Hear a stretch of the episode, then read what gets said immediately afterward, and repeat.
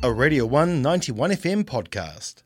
Listener discretion is advised for this segment as we will be discussing topics of alcohol abuse and suicide. A recent study by academics of the University of Otago Christchurch has highlighted links between alcohol use and suicide rates in New Zealand. This study is believed to be the first coronial data which has been used in this country to quantify the link between suicide deaths and acute alcohol use across the population. We are joined now live on air by Dr. Rose Crossin to speak about their findings. Kia ora, Rose. Can you hear me? I can. Thank you for having me. Thank you very much for joining. So, I'm just going to begin by just asking you to tell us listening and here in studio a bit about your study and what motivated you to begin this research project. Certainly. So, um, starting with the question of, of motivation, um, so my research expertise is in drug and alcohol harms and how we go about preventing them. So, one of the things that I am particularly interested in from a research perspective is the link between alcohol and other drugs and suicide because they're both such pressing public health issues. And the World Health Organization actually um, uh, assesses that alcohol is the second most significant risk factor for suicide behind major depression. But we seem to have a, a, a little bit of a knowledge gap in New Zealand um, about that association, um, which I thought needed to be filled. So in this study, uh, we assessed coronial data from 2007 to 2020, and we then um, used the, the coronial data to determine the blood alcohol concentration of people who had died by suicide. And we found that 26% of people who died by suicide who were aged 15 or over in that time period had a blood alcohol concentration that was high, that was um, higher than the legal driving limit in New Zealand. And this was higher in populations that already have increased suicide rates. So there was also inequities within these findings.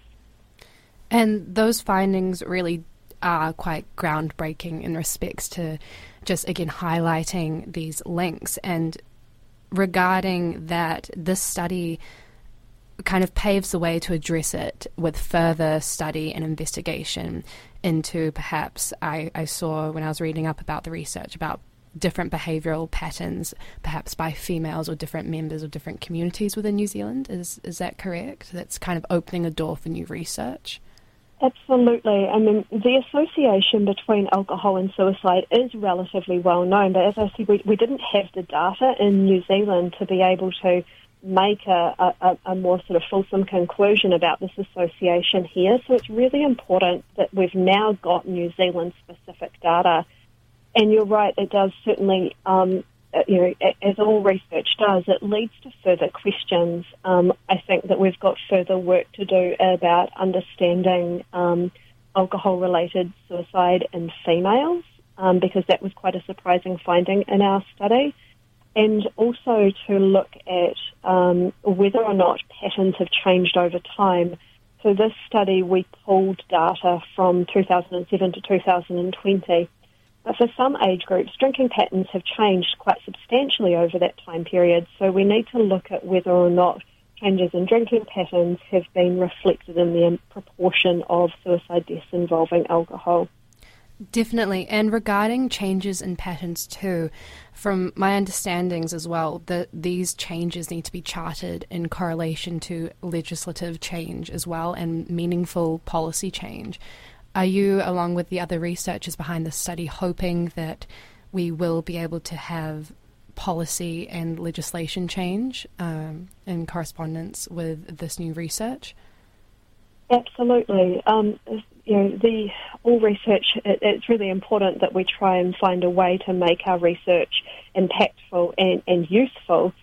So, what we're hoping for is um, population level interventions to reduce alcohol related harm and alcohol related suicide in New Zealand because that's where international evidence is strongest for effect.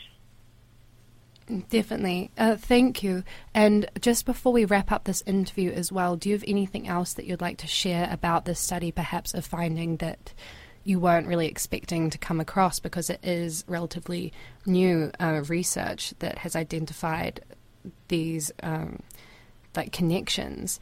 So, is there anything else that you'd like to add on about just the process, perhaps, of the research, or where you're hoping to take the next step? I, I think that in, in terms of the um, the next steps are really advocating for policy change. Um, we have an opportunity to address this in New Zealand at the moment because of Chloe Swarbrick's um, alcohol harm reduction bill being drawn from the ballot and going to be about going to be debated. So I think we're at a, a kind of a critical time point where we can try to affect change. And all going well, if we have changes in alcohol policy, we may also be able to see that reflected in reductions in suicide rates, which has been seen inter- internationally. Definitely, and so it is very important just to have in public discussion and to be aware of it. That was a Radio 1 91 FM podcast. You can find more at r1.co.nz or wherever quality content is found.